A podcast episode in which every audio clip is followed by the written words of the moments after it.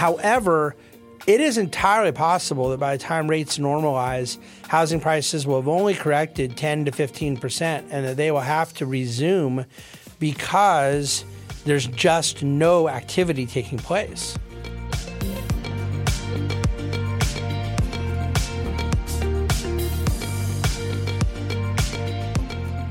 Welcome to Acton Line, a product of the Acton Institute for the Study of Religion and Liberty. I'm Eric Kohn, executive producer. One of the campaign themes that launched Bill Clinton into the White House in 1992 was It's the economy, stupid. While much of our politics today is focused on the culture war, the economy is still the one issue that touches everyone, hence the salience of Clinton's slogan in 92. Much of the last few years have been spent concerned about the crushing effects of inflation. Previously on Acton Line, we've discussed the causes and effects of inflation that we've experienced with David Bahnsen, founder, managing partner, and chief investment officer of the Bahnsen Group. Today, David returns as we take a survey of the current state of the American and global economy, examine what's happening now with inflation, discuss the housing and rental markets, and then explore the economic effectiveness of conservative culture war boycotts. You can find additional resources in the show notes for this episode, as well as find previous episodes of Acton Line on our website at acton.org slash actonline. And if you like this program, you can help us reach even more listeners by sharing it with a friend and leaving us a five-star review on Apple Podcasts. We welcome your comments as well. Acton Line is available on Apple Podcasts, Google Podcasts, Spotify, or wherever you listen. David Bahnsen is the founder, managing partner, and chief investment officer of the Bahnsen Group, where he oversees the management of over $4 billion in client assets. Prior to launching the Bahnsen Group, he spent eight years as a managing director at Morgan Stanley and six years as a vice president at UBS. He is consistently named as one of the top financial advisors in America by Barron's, Forbes, and the Financial Times. He is a frequent guest on CNBC, Bloomberg, Fox News, and Fox Business, and is a regular contributor to National Review. He hosts the popular weekly podcast Capital Record, dedicated to a defense of free enterprise and capital markets. He is a regular lecturer for the Acton Institute and the Center for Cultural Leadership and writes daily investment commentary at thedctoday.com and a weekly macro commentary at dividendcafe.com. David is a founding trustee for Pacifica Christian High School of Orange County and serves on the board of directors for the National Review Institute in New York City. He is the author of several best selling books, including Crisis of Responsibility Our Cultural Addiction to Blame and How You Can Cure It from 2018. The Case for Dividend Growth Investing in a Post Crisis World in 2019. And most recently, There's No Free Lunch 250 Economic Truths, which was released in November 2021. David Bahnsen, welcome to Acton Line. Well, it is so good to be with you. So, I want to have you back as we do quite regularly to talk about the state of the economy. Uh, I guess the place that I want to start, because it's been a theme the last several times we've talked, has been uh, inflation. Uh, what is what is it, the current state of inflation in the American economy and the economy around the globe? Uh, what, if anything, has changed from the last time we talked, which might have been about a year ago? Yeah, I don't. I don't recall last time we talked about it. It may have been, um, although actually, I think we had an interval in between the 2022 university and the 23 university. Um, but it's funny how, as you get older, all these events turn to a blur. But when we were recording for the poverty video that and and Michael Miller's event wasn't mm-hmm. that in between the that two? was in November of uh, last year so yeah that would have been yeah uh, so we probably did get together on this somewhere in between um, look I remain steadfast in the camp that if I was predicting that U.S. policy was creating a cycle of inflation I'd be making the more bullish argument. I'd be taking a more optimistic view of what I think is really going on. Unfortunately, that isn't my view. And I think all those who have been very focused on the obvious uh, headline inflation out of the COVID moment um, have had very justifiable reasons to be focused on it. But it's essentially all but disappeared. Uh, goods inflation is is effectively zero percent right now, year over year, and on the services side, that um, is keeping the overall CPI number at four percent. You have uh, 34% of that number coming from shelter. And that shelter number they're using is made up of two components something called owner equivalent rent and something called um, basically new rental contracts. And what is owner equivalent rent? It's their estimation um, through a survey of what owners of homes believe they could rent their house out for. And so it's meant to capture um, some form of price inflation around housing, but connected to the housing values that are um, basically discounted cash flows. And so rents are a pretty easy way to figure out what rents are. It, it just is what it is. Someone signs a new contract to rent a home. But then there are a whole lot of people, over 60%, that own a home that aren't renting and they want to solve for what they think that owner could be renting the home out for. And the two metrics put together make up 34% of CPI. And they have them at 8.1% on one of those and 8.6 year over year on the other. And I am trying to be as gracious as I can to say that perhaps the real number is as high as 2% but I don't really believe that. I think actual year over year rent inflation is probably 0%. Uh, you have, is this just what based on just what people perceive it to be. So is because they're answering essentially a survey question, their perception of it is just higher than you think it actually is. No, I don't think that's the biggest flaw. I think first of all, the bigger flaw is in um, looking at current rents. That they're looking at what some uh, lease that could have been signed a year ago and most leases are one year. So um, you're, you're going to get uh, the data from each month within that, and each month it's rolling over accordingly. And I don't think that's generally a statistical problem because rents don't usually move rapidly up or down. The problem is that they did move rapidly up in 2021 and into 22. The first, uh, what we now realize is about four to five months of, of 2022. So if in December of 22, rent increase was really slowing, um, and yet it was capturing the data from one year ago, the lag effect is, was substantial. And some critics of me on this point have pointed out that the same was true when they were moving higher in 2020, 21, that it wasn't yet capturing the violence of the increase in housing and rents. And I think that's a very good point and totally true, but I don't think it negates my point. My point is in the current state, Zillow, Redfin, Realtor, National Apartment Rent, there's about seven different metrics that my group tracks religiously, uh, all have rent price increase year over year, somewhere between slightly negative and as high as 2%. So if you were to adjust the shelter component to present state versus the statistical deficiency of this lag effect, at 34% of CPI, it would have at least a point and a half effect on the 4% CPI, if not more. It would essentially bring the total CPI rate somewhere in the twos, which is the Fed's goal. Um, and so the fact that core goods has been so low and in fact seen some deflation for quite some time, and that more and more of the base effect of a year ago is rolling off, the annualized inflation rate on six and nine months. So there's something counterintuitive about what I'm saying here. But if you were to annualize six month moves and nine month move, moves, you're already um, at a uh, basically zero to two percent inflation, depending on how you choose to deal with shelter. Um, so yeah, I think that there has been significant disinflation over the last year and a half.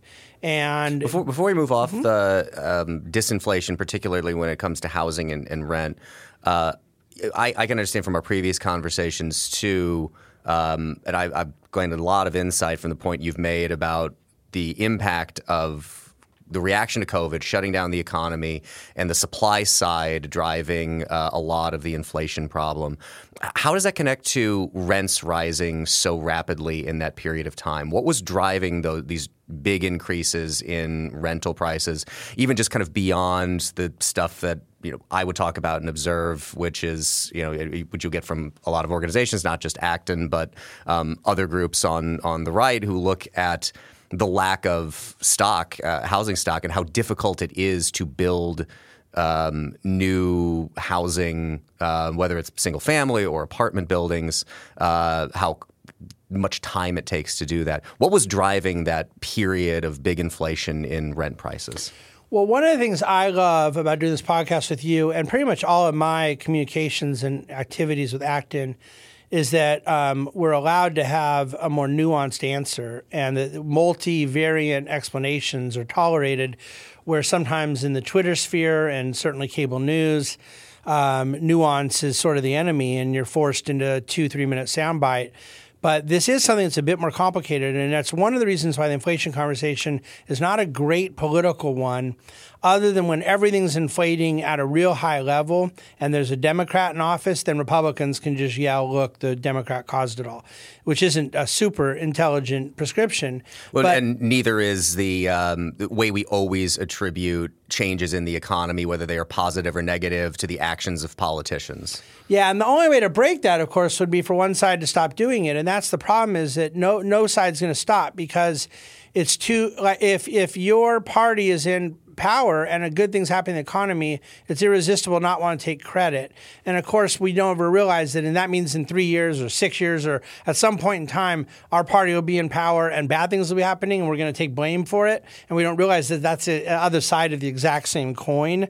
And for someone to just say, I know my guy's in office and I know the economy is doing great, but you know, my guy doesn't have a lot to do with that really it's because of this, this, and this. Well, what political consultant is going to write that campaign ad, right? Yeah, it's not going to happen. It's reminiscent also of uh, as as a sports fan how coaches sure. always get either too much credit or too much blame yeah. for the success or the failure of their team. And there's a market reason in that because they're paid so much that it would be really counterintuitive to suggest the guy you gave 10 million bucks to uh, when the average wage might have been like 800,000 inflation adjusted somehow they've gotten like a tenfold increase in pay and uh, you better assume that they're really that uh, impactful. Uh, where on the presidential side, I think it's just rank uh, cheerleading and, and partisanship. Yeah. But on the inflation side, the rents is still very connected to the supply chain story. But unlike the pure supply issues, meaning goods, that were cut off from shipping, from labor, from hands, from some intermediary part of, uh, of manufacturing. Um, that was a lot easier to track to supply chain disruptions during COVID.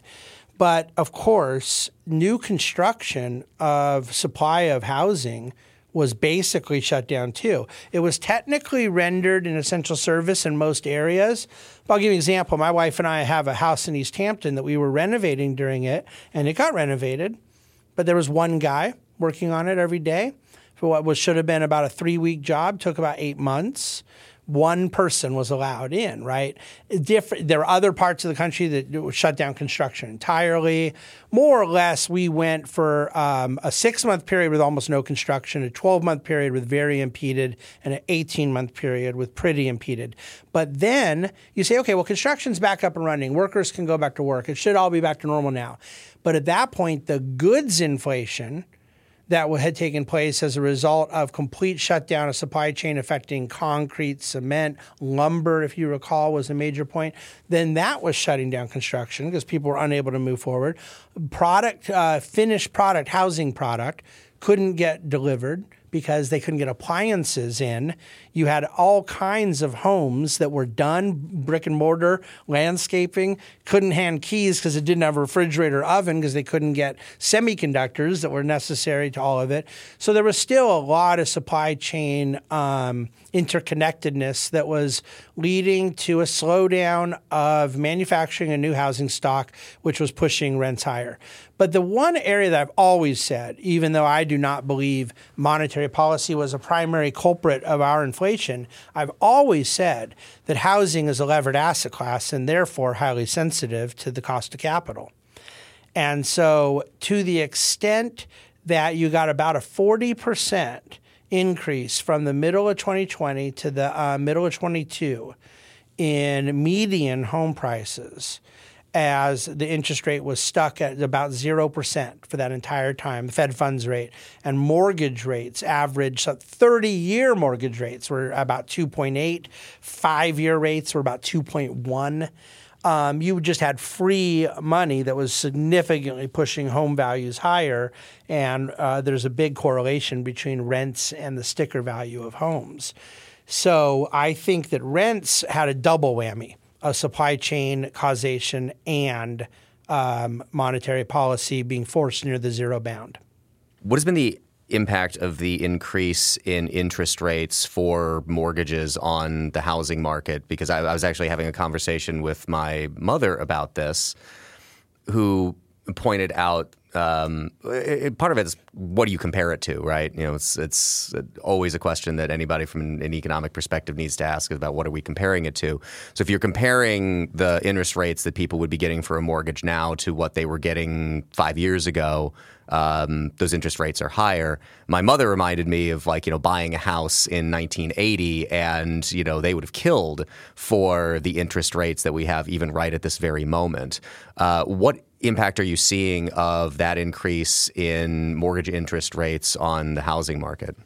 Well, you know, I think your mother is right as a matter of just mathematical comparison and historical reference. But um, of course, there's nobody buying or not buying a home right now by comparing to the 1980 rate. Right. It, it's almost entirely anecdotal and non economic. But what rates were two years ago, three years ago, five years ago is highly relevant um, for a lot of reasons. This may have been underappreciated by everyone. I think it was totally non-appreciated by many, and and I think I'd be included in the people that may have underestimated how severe of a factor this is there is not right now a significant downward pressure on home prices. I think it's been about seven or eight percent so far, and it may end up getting ten to fifteen. And I had originally forecasted ten to twenty, which was barely just taking the top end of froth from that um, 2020 to 2020 to 2022 final inning of that ridiculous bubble.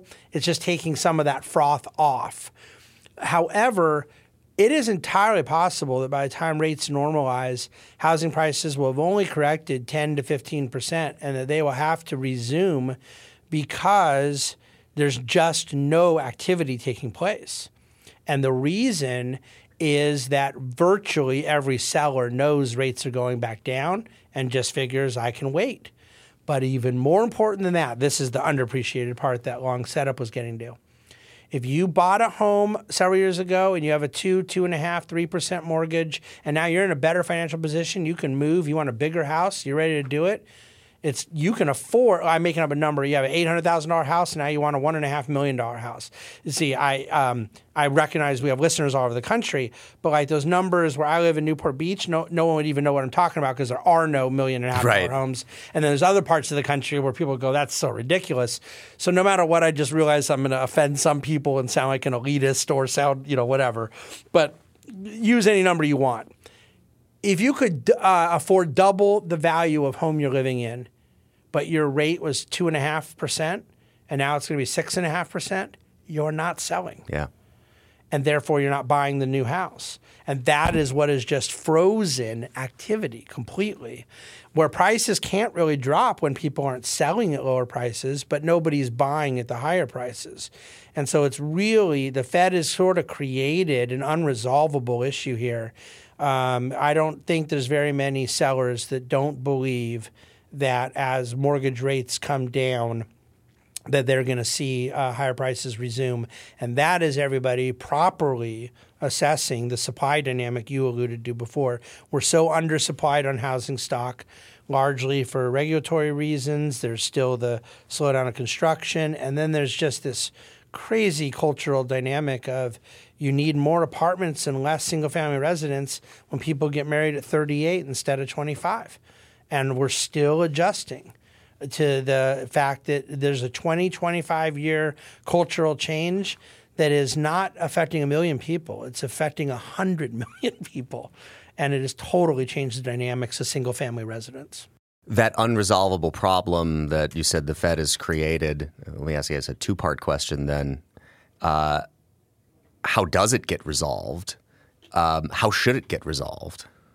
Uh, buyers and sellers should resolve it through free human action. And the problem is, people want to buy a home. It's a good thing. Uh, but many people hold homes believe that there is some merit in this permanently uh, double digit percentage rise in the value of their home. And you have people buying a home where the cost of owning the new home is going to represent 50% of their disposable income instead of 25 or 30%, which is a much more historically reasonable number. And so I wrote a piece at my own dividendcafe.com just uh, last week. Um, where I basically said, look, this is a little less economic than I normally am in this uh, weekly investment commentary, macroeconomic commentary. This is a cultural thing. I think that when you buy a home you can't afford at 30% of your disposable income and your cost to carry is going to be 50%, the first thing that goes is your relationship to civil society. You're out of the home less. You're in bowling leagues less. You're at Rotary Club less. You're at church activities. You're just at home. You can't afford to leave your own home. And so I'm very concerned, and this is one of the most nonpartisan concerns I have in the arena of public policy, because I think both left and right have sort of assumed that it's this wonderful thing to have this constantly escalating price of real estate assets. I don't agree. The cost of capital in the Fed is one of the problems, and the supply side is the other problem. And we need a lot more housing stock. And the way to get more housing stock is not with um, distortive programs and low income subsidies and other things like that. Uh, it is to remove some of the extreme environmental, regulatory, zoning burdens that keep more housing stock from getting built.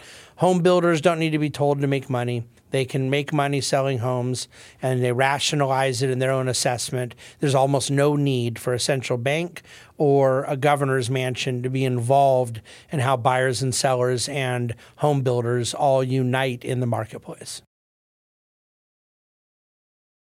Before we get to the Fed, uh, I do want to ask, and I know we've covered this before, but I think within the context of this conversation, it may be good to go over it again we did have all those trillions of dollars in spending that happened in 2020, 2021. Uh, what impact did that have, if any, on inflation? Because you know, the political argument you talked about before, that's the line that's being drawn by mostly Republicans to say we've spent all of this money spending all of this money is what's creating the inflation problem, and you can blame Joe Biden and the Democrats for all of that. Um, you know, certainly from my own fiscally conservative perspective, uh, was not in favor of all of that kind of spending. Um, but again, having talked to you numerous times about this now, um, have you know, I, I, was never inclined towards that same partisan angle, but I'm even much more weary of it now than I was before. Uh, but I think it'd be good for people to remind them if they've heard this before or if they were listening to this for the first time what was the impact of all those trillions of dollars that we spent on the inflation and economic problems that we've been seeing the last couple of years? Well, I am in 30 seconds going to make the case that the um, massive multi trillion dollar excess expenditures and, and, government spending, and particularly the government indebtedness that comes from that spending, that were not, that in my mind, were not the primary cause of inflation in 2022. However, I do want to point out that what you just said was that a lot of Republicans seized it to blame President Biden, which would mean by definition that they found the excess spending in 2021 to be inflationary, but not the excess spending in 2020, in 2020 yeah. to be inflationary. And that's a tough thing for me to wrap my arms around how a dollar. Uh, we're saying that they printed too much money. This was the argument, and the government, and they did so because government was spending too much money. I think they're printing too much, and I think we spend too much. But the notion that the dollars are inflationary when a Democrat does it, not when a Republican does it, is an absurd, incoherent view. So let's go further back than COVID. and to make the point of how Occam's razor-ish my theory is about the um, lockdowns and the cutoff of production of goods and services being the primary causation of our inflation. The debt level, the spending level, deficit level, money printing level, M2 money supply growth level from 2009 to 2019, pre COVID, was like something the world had never seen and the Fed couldn't get above a one handle with inflation. They were desperately trying to create higher inflation. Um, and inflating away some of the debt is the most, you know, it's a hundreds of years old strategy. Politicians and central bankers, especially politicians, love being able to inflate away debt if that inflation level can stay moderate enough that nobody gets mad about it. So, what was it about the national debt being at five trillion and going to 22 trillion in a decade that with both Republican, with Democrat under President Obama and Republican under President Trump. And I, I think I'm over exaggerating a little bit because when Obama took over, the national debt was a little higher than that. But both, but even if you go further back with President Bush, I was just going to say there's um, certainly spending like that, uh, or some that began under but, it. But look, in 2006, debt to GDP, meaning the debt held by the public, not intergovernmental debt, was 36% debt to GDP. It's now 109%. Okay. And by 2019, it was 79%. So it doubled before COVID, debt to GDP ratio. Not just the absolute level of debt, but the, because GDP grew too. The debt as a ratio to GDP, the size of our economy, doubled and inflation was non existent. So uh, I would prefer to just stick with a far better academic parallel, which is Japan, to make the point that the burden of proof is not really on me here, that Japan has 250% debt to GDP and has done that COVID like spending every year and they've had no inflation whatsoever. But there's always people that will just say, okay, I don't know Japan, or I don't understand either, or there's just something different. My view is that whether it's UK or US or EU, European Union as an aggregate political bloc, or Japan, there's overwhelming evidence that excessive government indebtedness puts downward pressure, does not make an economy too hot, makes an economy not hot enough. Do I think that President Biden filling out what President Trump wanted to do with that $2,000 payment. They only got in the lame, in the lame duck session, they got $600 that they sent out to everyone. And President Biden did the next 1400 in March or April of 2021. And it was absurd legislation. It passed exactly on a 50 50 vote. For whatever reason, Joe Manchin agreed to it. Kamala Harris broke the tie, and it was that second uh, stimulus bill, which I think was a, the fifth COVID bill or something at that point.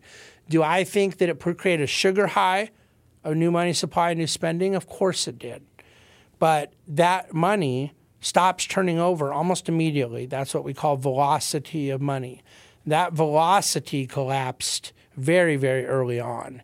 And so I don't think it helped the inflation story, but that's not what we, we mean by sustainable growth of inflation. Growth of inflation requires money to continue turning over. And the other part of the quantity theory of money is not just the money supply, but the goods and services in the economy. And to me, the far, far more plausible explanation was always that we had reopened our economy with a massive level of demand and yet reopened our economy with no capacity for production of goods and services. So, starting in March of 2022, the Fed begins raising interest rates, and, and, the most recent announcement is that they're going to take a pause in those interest rate hikes. Uh, is the Fed getting it right? No, the Fed has gotten it wrong on both sides of this dramatically and almost by design. I mean, the Fed's structure is to overshoot in times of easiness and then to end up overshooting in times of tightening. And again, let's evaluate what we're talking about here. The Fed had a reasonably normalized rate policy going in the financial crisis, and then we suffer through one of the great debt deflation crises, the Great Recession, the Great Financial Crisis since the Depression and they go to 0% interest rate. So they go from about 5% federal funds rate down to zero. And then they stay at zero for literally eight years. Eight years. They raised a quarter of a point in December of 2015 and then didn't raise it all throughout 2016. Then they begin tightening, but at this point, it's an unprecedented experiment in American monetary policy history. They had added $4 trillion to their balance sheet, and they started the process of quantitative tightening where they're letting bonds roll off, not maturing, and they're taking liquidity out of the financial system. And they're doing like 10 billion a month. It's really not very much. You're talking about $4 trillion. And uh, they start increasing a little bit while raising rates and credit markets throw up at the end of 2018 and the Fed chickens out. They had gotten the Fed funds rate back to I think two and a quarter percent was as high as they got it, and they said, okay, we've tightened way too much, and they started coming back the other way. And then lo and behold, just a little bit over a year later, COVID happens and they go right back to zero. So, more or less, you mentioned March of 22 when they first raised rates. And keep in mind, that was only a quarter point raise at the time. So, from um, October of 08 to March of 22, rates were basically at 0% for 14 years nonstop, with the exception of one year in between. So they were really over overdoing the monetary accommodation side, and that came with a lot of big problems and distortions. Now I would argue that they've very much excessively tightened on the other side. Why why were they doing that? Uh, and so in having it basically at zero for that long period of time, what was the what was the reason for that? Well, remember, the entire time rates were at zero, they still didn't get economic growth above uh, 1.6%. You had a couple years where it may have gone a little higher, and there was one year after Trump's tax cut, we got to 2.9, but we averaged over that whole period of time 1.6%. Uh, the entire time of the Obama administration, there was never uh, a growth rate above two, so you were running at half of your 70 year real GDP average. And so I think they realized that the economy was so fragile post crisis that uh, unemployment was really not coming back strong, and they just viewed it as this economy needs all the accommodation it can get. Now, corporate America reflated quite quite clearly, quite significantly, re-levered. Households did not, and that was what they were basically trying to do, was replace household leverage with governmental leverage. So households went from about 110% um, debt to assets uh, down to 70 and then uh, the government basically went from the aforementioned 36% debt to GDP to 79 debt to GDP. So they so they kind of replaced household leverage with governmental leverage, but then the productive part of the economy was able to use low rates to kind of relever, and you had a lot of corporate activity and, and credit borrowing and whatnot. And uh, I think the Fed looked at it like that's kind of the only game in town. That's the only thing that is providing any sort of uh, backstop to the economy. And nobody ever, no, there's no one in the monetary side or fiscal side that ever stops to consider that maybe the economy, you can just take medicine out of the patient and let the patient's organs kind of function on their own. Um, but in fairness, in 2018, Chairman Powell uh, had been doing two levels of tightening credit markets threw up and I think they panicked. And I'm never one who wants to accuse them of certain motives, but you know I think everyone wants to be popular, and it's not very popular to be uh, in charge of the Fed when uh, some recessionary conditions come. And that I think is really what's going on now is that if they were to create a recession from current monetary policy, I think they'd reverse course in a second. I have no hope that they stop tightening at the right amount and then on the other side stop loosening at the right amount. That we have, for my entire adult life, been living with the excesses of booms and busts. And I think it's inherent to the structure of our current Fed that they overdo it both ways. But that's what the next two steps of this will be. They will end up tightening too long, and then as a means of treating the problem they caused with the over tightening, they will go way too loose for too long the other way. I want to take a right turn, so to speak, in this conversation. I want to ask you a question that uh, comes from my own lack of understanding, I think, of some of the claims being made. So if you look at some of the culture war stuff currently going on, what happened with Bud Light and Anheuser-Busch and uh, their engagement with Dylan Mulvaney for a very kind of limited um, promotional campaign. Then you have Target, uh, which is offering uh, for Pride Month certain LGBT uh, plus clothing. And we see these efforts from the right to boycott these companies and the products that they are selling. And I've seen a lot of claims from uh, some of the leading cheerleaders for this about the decline in either stock prices or in market capitalization for these companies and touting this as a sign of the great success of these boycotts. So, assume for a minute here that when it comes to stuff like this, uh, I'm a dum dum and do not understand the claims that are being made uh, about you know market capitalization uh, that is evidence of the impact that um, these boycotts are having. So how much is these fluctuations are these fluctuations in the stock price and the market capitalization of Anheuser-Busch and Target uh, in your opinion being affected by these boycotts? Are these people who are pointing to that as evidence of the success of these pressure campaigns? Are they right? Are they wrong? Are they somewhere in between? You know for someone like me who you know is is a dumb dumb in this case uh, what should I understand about this yeah, I mean, first of all, market capitalization and stock price are the same thing. It's just a different mathematical way of saying it because all market cap is is stock price times shares outstanding. And so your market cap goes up and down as your stock price goes up and down unless someone's issuing a lot of new shares or whatnot. And so it's it's just a different way of uh, algebraically expressing the same thing.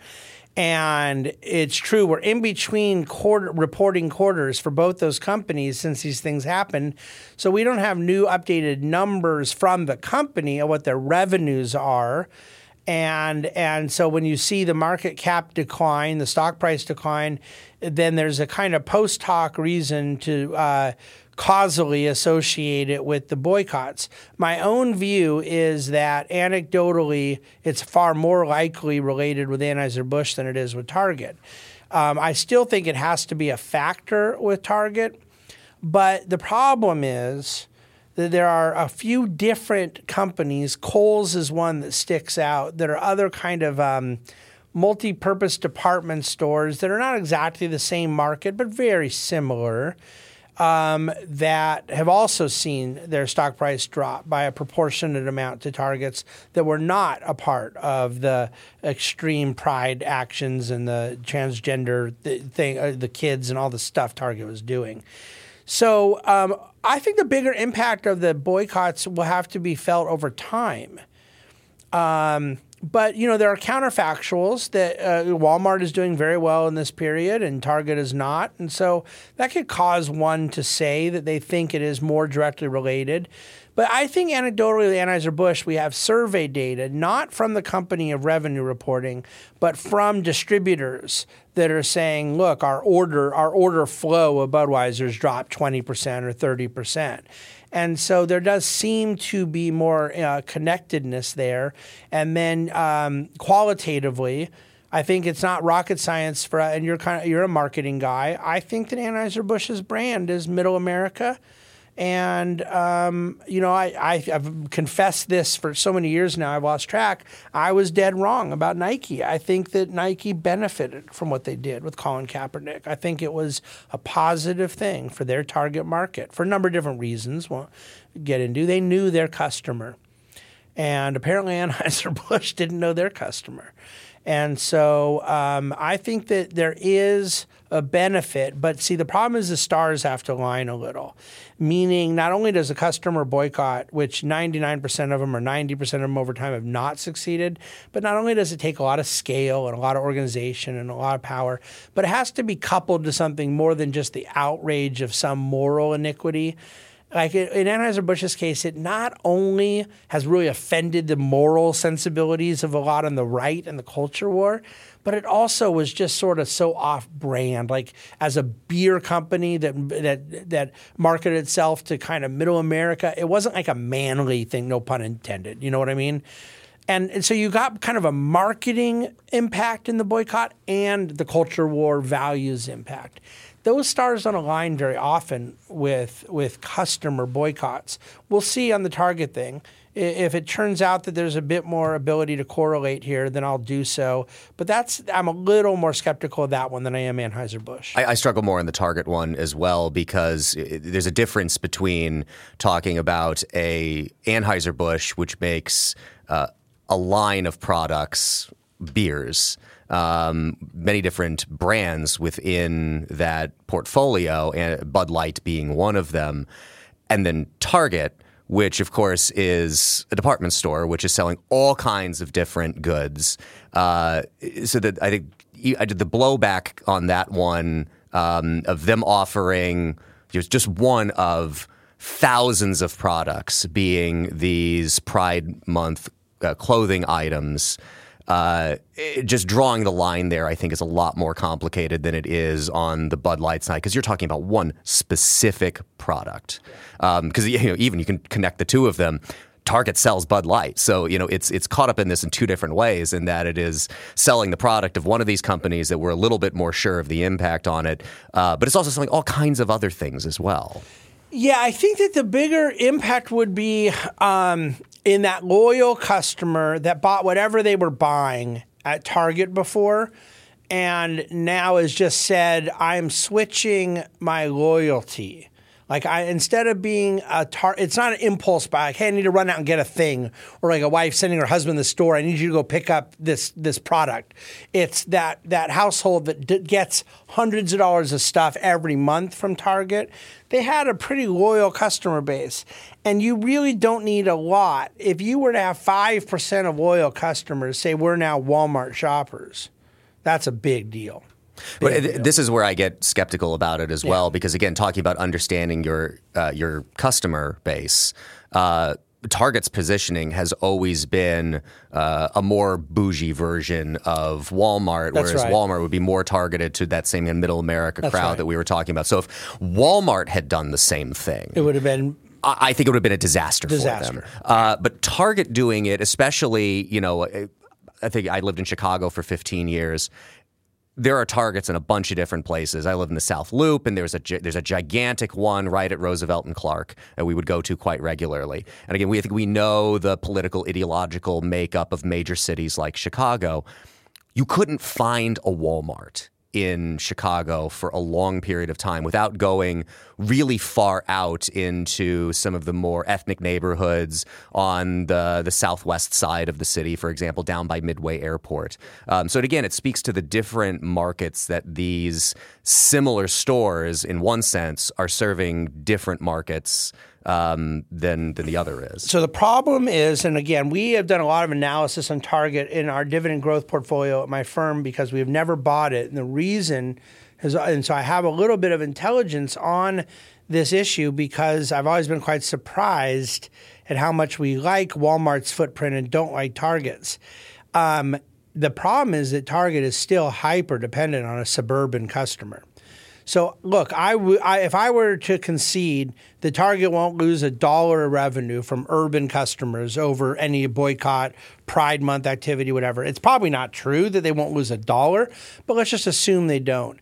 The issue is with such low margins that exist in this line of, uh, in this whole industry to begin with, and keep in mind where the highest margins are ecom, and Walmart's growing at 30% a year in ecom, and Target's ecom has been an utter disaster um, the margins are too low to take a five to ten percent hit in your suburban markets, and I think that's where Target is um, possibly going to have a vulnerability. Well, I wonder about that too because you know to tie it into the political machinations of the last uh, eight years or so, one of the problems for uh, the Republican Party has been sacrificing who had previously yeah. been reliable suburban voters yeah. in favor of you know the yeah. Trumpian white working class right. demographic that has delivered you know delivered for Donald Trump once. Um, and the giving that up in favor of uh, giving up the reliable suburban vote in favor of one that is less reliable. Um, if we're assuming then that this is an indication, at least of this period of time, that the suburbs are in some political understanding moving to the left. I, I wonder, you know, how much that's going to matter to to target them. So let me tell you where I come down on that because I'm basically following your train of thought exactly, and and it's to me a, a great encapsulation of what the political tension is that the Republicans, are more or less, in the Trump moment, picked up a lot of non college educated white working class men and lost an awful lot of often college educated but married. What did you maybe to say they've picked up a lot of Walmart shoppers and lost Target shoppers? That's right. However, I don't think they lost those Target shoppers and those white suburban women dislike our view of the culture war. I think they dislike Donald Trump. And so it's entirely possible that you we talk about split ballot voting in an election. You could get a split ballot vote meaning yes, we're the that person that didn't want to go along with Trump in 2018 or 20 or 22. Yet, yeah, Target putting transgender LGBT paraphernalia in a counter display targeting 12-year-olds. Well, I still don't like that very much either. And so you could still very well have a tension within that very demographic we're both talking about. Uh, but again, it's all on the margin, as all economics is. And that's what we'll have to kind of see more of. The other issue of boycotts, too, is that they're very, very hard to sustain. And that's the amazing thing about Anheuser-Busch, and it has a lot to do with just a pretty bungled PR response. But you know, there's things that have happened with United Airlines, with Delta, with Major League Baseball. There's things that uh, really fire people up at given points in time, and they don't generally last. It's hard to stay mad at a company. Have you ever had an experience with a restaurant or a rental car or a hotel, and in the moment you're like, I'm writing a letter tomorrow. I'm so mad. And the next day you're like, no, I'm not. I have a yeah. job. I have a wife. I have, I have no time to write a letter because you just calm down. That's really the issue in the boycotts is a company has to really step in it to keep people mad. And somehow Budweiser managed to do it. And I think that Target, at some point, it's very possible they move on. Yeah, over all the years of my uh, political involvement doing this kind of stuff, I would have not lost a lot of money if I would have bet on the ineffectiveness of boycott campaigns, really, yeah. really from either political side. Yeah. Um, although I, I, will give the, the left a certain amount of credit that that kind of boycott culture, I think, is a little bit more inculcated into them than it has been into the right uh, which is why I was. I oh, think, you think that they do it better? I think they generally do it better. Uh, I think they commit to it in a little bit uh, more serious of a way. So, what's an example? In a, are you talking about like Chick Fil A or something? Yeah, I think that may be a good example because um, I, I, do know I I know people. I would say friends from college. I have a degree in music from a liberal arts college. I had a lot of friends who were on the left, um, even some from areas where Chick fil A was before it started spreading across the, the country who loved it and who won't eat there anymore. And I still know are committed to not eating there anymore, even as it's gone into New York City, where one person I'm thinking of now lives. Um, you know, always proclaimed how great Chick Fil A was to me, and then the, as it's learned that Cathy is a, a donor to a lot of religious causes that opposed gay marriage. Uh, have decided I'm just not going to patronize it anymore. That's a very anecdotal example, but I yeah. think the the level of commitment that I have seen there uh, and the follow through on it is more than I generally see from the right. I think the right makes these gestures uh, at like you know well we're going to boycott it and then that disinterest almost immediately sets in and they move on to other things and it just kind of falls apart which is why I was surprised by how the Bud Light thing the Anheuser-Busch thing you know initially I wanted to dismiss it as you know people are starting to champion how successful this is and is going to be and my inclination was to say uh, it's it's going to fall off pretty quickly. And that one has has surprised me at how much it's stuck so far. Yeah, so I, I agree with you. I, I don't know though that um, the the Chick Fil A boycotters were very natural Chick Fil A customers uh, from the left even before, and then you know I think of like the Chick Fil A that is on Sixth Avenue and forty uh, Sixth Street in New York City. All it's a, a kind of uh, across the street from where Fox News is, but down mm. uh, like one or two blocks, and it's pretty much just constantly always packed. There, yeah. There's still a real urban that's very non-political. Yeah clientele for it. But Same I, too in, in Chicago. There's one just next to the Chicago Theater on State Street, and it's it's always busy. I think that um, one of the beauties of a 50-50 country is that boycotts are almost all, like all zero sum that the louder people on the right could have been when they were mad at Colin Kaepernick and Nike and anti-patriotism, that for every person that they lost as a customer for that, they the boycott was creating a customer because there was someone else who felt animated on the other side. And so boycotts do shed customers, but they create customers. And I know that's true with Chick fil A, that the louder the left was in protesting Chick fil A, which yeah. was largely a very southeast uh, Bible Belt fast food chain. Originates in Atlanta. Yeah. And it became really a big deal in more kind of urban and hip markets. And it, I don't want to say it got cosmopolitan, it's a fast food restaurant, but it did go into nicer areas as their reputation as Christian chicken was grow- yeah. growing. And I think that that is a byproduct of the 50 50 nature. And boycotts are largely, that's what I'd say, they're largely zero sum. You know, it's going to be disappointing to a lot of those on the right of the culture war, which I am. I'm a right wing guy who's a traditionalist in, in so many ways, but I'm not a big boycotter. But it's going to be very disappointing for people if they do find out that the real success of the Anheuser-Busch boycott was not values driven, but it was the cool factor. Like I'm not drinking this beer that these weird trans, you know what I'm saying? Yeah. Like that they may have just actually violated the kind of machismo of beer drinking, you know, Budweiser. That that may be more of what this shtick is than anything else. Uh, before I want to move on to China, but the I, I think you could make somewhat of an argument. Like I, I get what you're saying that you're not really going to call a fast food place cosmopolitan. Yeah. But I think there is something about and and you have to acknowledge that it is informed by the Christian orientation of the founders of Chick Fil A. You know, just the difference in experience. That even if it is a fast food restaurant, the fact that you know when you say thank you, which you know, especially as a Midwesterner, is yeah. you know just uh, you, you so readily do when someone hands you something and they say my pleasure. It's a such a more pleasant experience than your average fast food experience that even if it is still a fast food place feels different to you. Oh, that's right. Now I know um, uh, much of uh, like kind of east of uh, the Rockies. People aren't that familiar with In-N-Out Burger, but it is by far the best fast food chain in America. It's Southern California based, and the founders were all diehard Christians, and they tragically died in an airplane accident right outside one of my offices back in the '90s.